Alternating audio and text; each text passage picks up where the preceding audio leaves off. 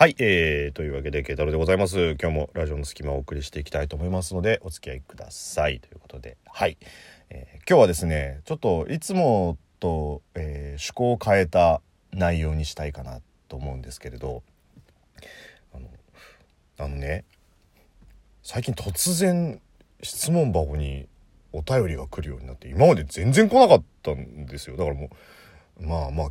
別にいいかと思ってね まあ確かに質問をされるような内容でもねえしなって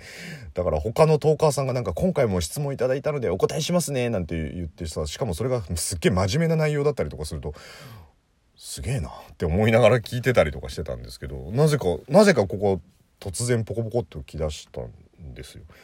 なので、えーまあ、ちょっと分かる範囲ではお答えしようかなっていうのとあの嬉しいのがラジオトークをやっててラジオトークの内容でこう質問が来るっていうのはなんかすごくありがたいなっていう気がして。でなんだろう。まあ今のうちに言っときます。今のうちに言っときますけどあの今後もし質問をいただいてもそれがプライベートな内容だったりとかしたらあの僕はえ多分答えないですもう。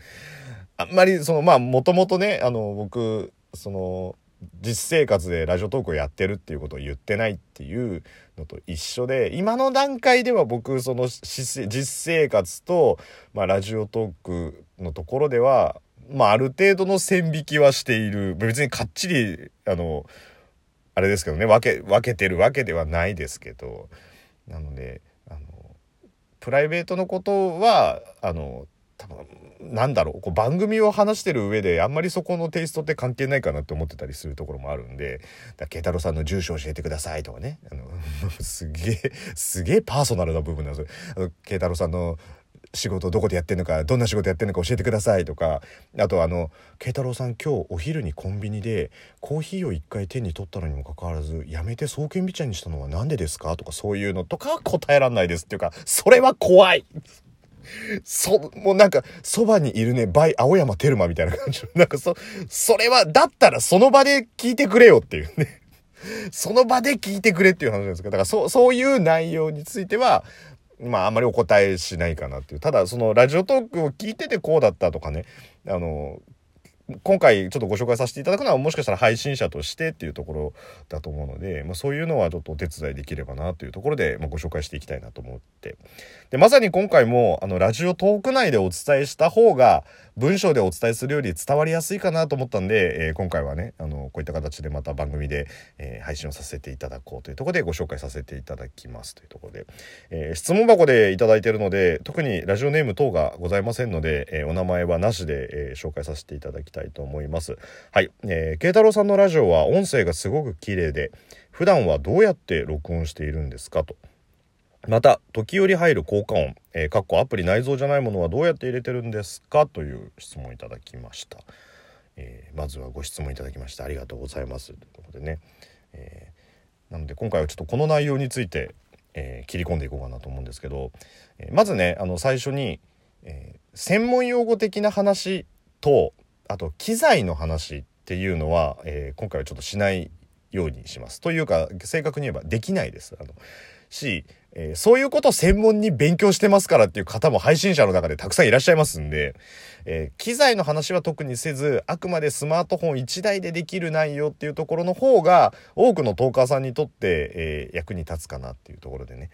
で、前回もちょっとラジオトーク配信するにあたってみたいな回をあの発信させていただいたら、なんかことのほか反応があったんで、まあ、事実上それと第2弾みたいな感じになると思うんですけど、まあ、あの、聞くだけの方ね、あの、僕は配信しないんで聞くだけなんですけどっていう方も、あ、そんな環境で録音してんのねみたいなところで聞いていただけると、まあちょっと番外編的な感じで面白いかなというのもあって、えー、その内容をちょっとさせていただこうかなというところで、えー、まあ早速なんですけどね、まず、えー、この効果音のお話からさせていただこうと思うんですけれども、あの、効果音については何のひねりもないです。あの、普通に外部の何かしらから音出してるっていうだけですね。で、えー、僕の場合は、まあ、パソコンか、あと仕事用でタブレット1台持ってるんで、そのタブレットからのどちらかで音を出してるだけなので、まあ事実上そういう意味では2台使ってるっていうところですね。だからこうやって話しながら何か効果音を使いたい時は、とかね、なんでそれ選んだって なんでそれ選んだんだよっ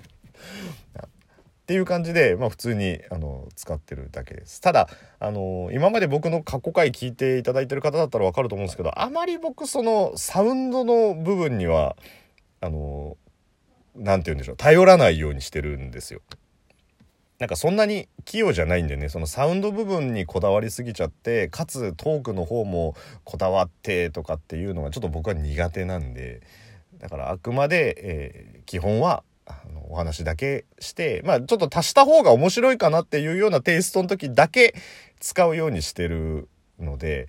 まああの効果音のサイトなんていっぱいありますけれどもまああんまり多用するとねあの単純に演出だけが強くなっちゃうんで、えー、僕は使わないようにしてるんですけどまずその効果音についてはそんな感じになってます。であとその録音環境録音の仕方みたいなところをお話ししていくとまず僕の録音環境で言うと、えーまあ、今回 iPhone での環境だけになっちゃって僕 Android 端末を持ってないのであのちょっと iPhone だけになっちゃうんですけれどまあそれでも、まあ、もしかしたらお役に立つこともあるかなと思うんですけどね。でまず録音の仕方なんですけど僕の場合は iPhone を、えー、例えばテーブルで撮るんだったらテーブルに置いちゃってます。で置いて、えー、前を向いて喋ってるような感じなのでどちらかというとマイクは自分の方に向いてない感じですね。でマイクを自分の方に向けない理由としてはマイクが自分のところに、あの当たるとその息の音がかかっちゃうんですよね。で特にあの破裂音とかっていうのがマイクに当たるとボフボフして聞きづらくなっちゃうので僕はあのマイクというのは近づけてないです。なので例えばなんですけどマイクに近づけて破裂音みたいなのが出てしまうとポップコーン食べながらポップテピピック見てたらパパラッチされたみたいなね。そういう感じです。どどういう状況だよってね。ポップコーン食べながらポップテピピック見てパパラッチされたってどういう状況でまあでも今みたいにあのポポポポポポポポなんか音がするとボフボフボフボフ音がするとそれもそれでちょっと聞きづらいじゃないですか。だから、えー、僕に関しては、えー、マイクを近づけてないです。なので、あのー、普通に、えスマートフォン置いてで、えお話をしているっていうところですね。なので、まあ、これが一応録音環境としては基本はこの形になる。まあ外出とかしてる時はね手に持ってたりとかするんですけど基本は置きっぱなしで喋ってるっていうところ。なので旗から見たらねいよいよ怪しいやつですよ。テーブルに置いて前向いて喋ってるからね。しかもうつろな目でみたいなね。なのでまあそんな感じで録音すると、まあ、ある程度その息がかからないっていうところで聞きやすくなるかなっていうところですね。録音の仕方としては。であとそうですね、えー、じゃあ次は録音環境についてちょっとお話しした方がいいですかね。じゃあ録音環境についてお話ししたいと思いますので、えー、ちょっと場所を変えたいと思います。そりゃはいというわけで、えー、ちょっと場所を変えてみたんですけどだいぶ聞こえ方が違ってきてると思うんですよ。音に広がりがあるというかねで、まあ、これが聞きやすいと取るか聞きにくいと取るかは、え、別なんですけど、まあ、僕はちょっと若干聞きにくいかなっていう感じがあるんでなのであまりこの場所じゃ取らないんですけどでもう一箇所、えー、行きたいと思います。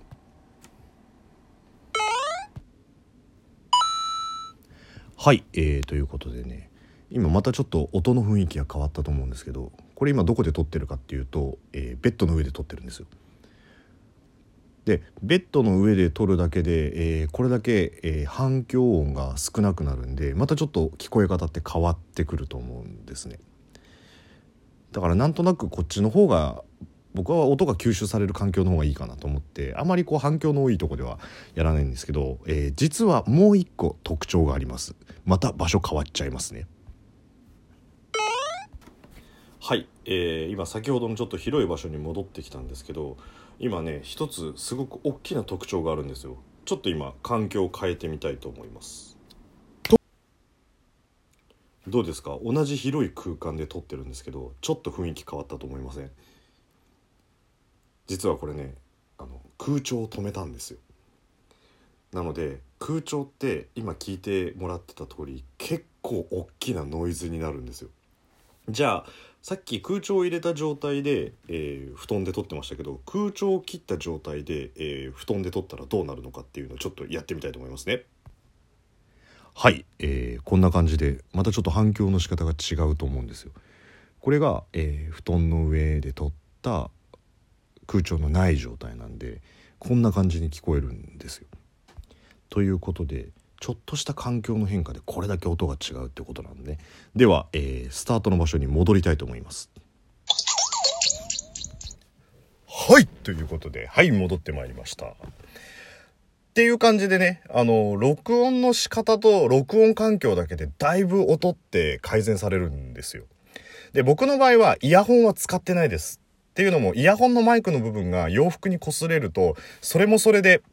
こう擦れる音がノイズとして乗ってしまうんで聞いてる人が聞きづらいかなっていうところと空調まあエアコンがこれだけ大きな音を占めてるっていうのは意外にね気づきにくいんですよ。だすなわちどういうことかって言いますと僕いつも録音してる時は空調止めてるんですよ。だから撮り直した時とかえー汗だくになってます。もう 一人で。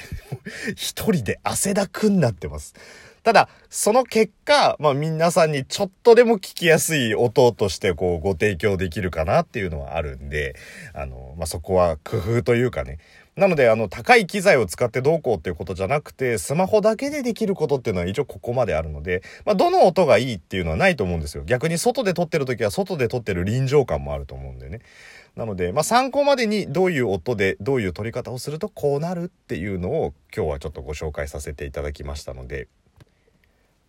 もしよければお役に立てればというところと、まあ、こんなところで録音してますよっていうところで、えー楽しんでいただけたかなと思うので、はい、えーお便りをいただいた方本当にありがとうございましたというところで、えーこんなところで、えー録音している慶太郎でございました。撮り直すとマジで汗だくです。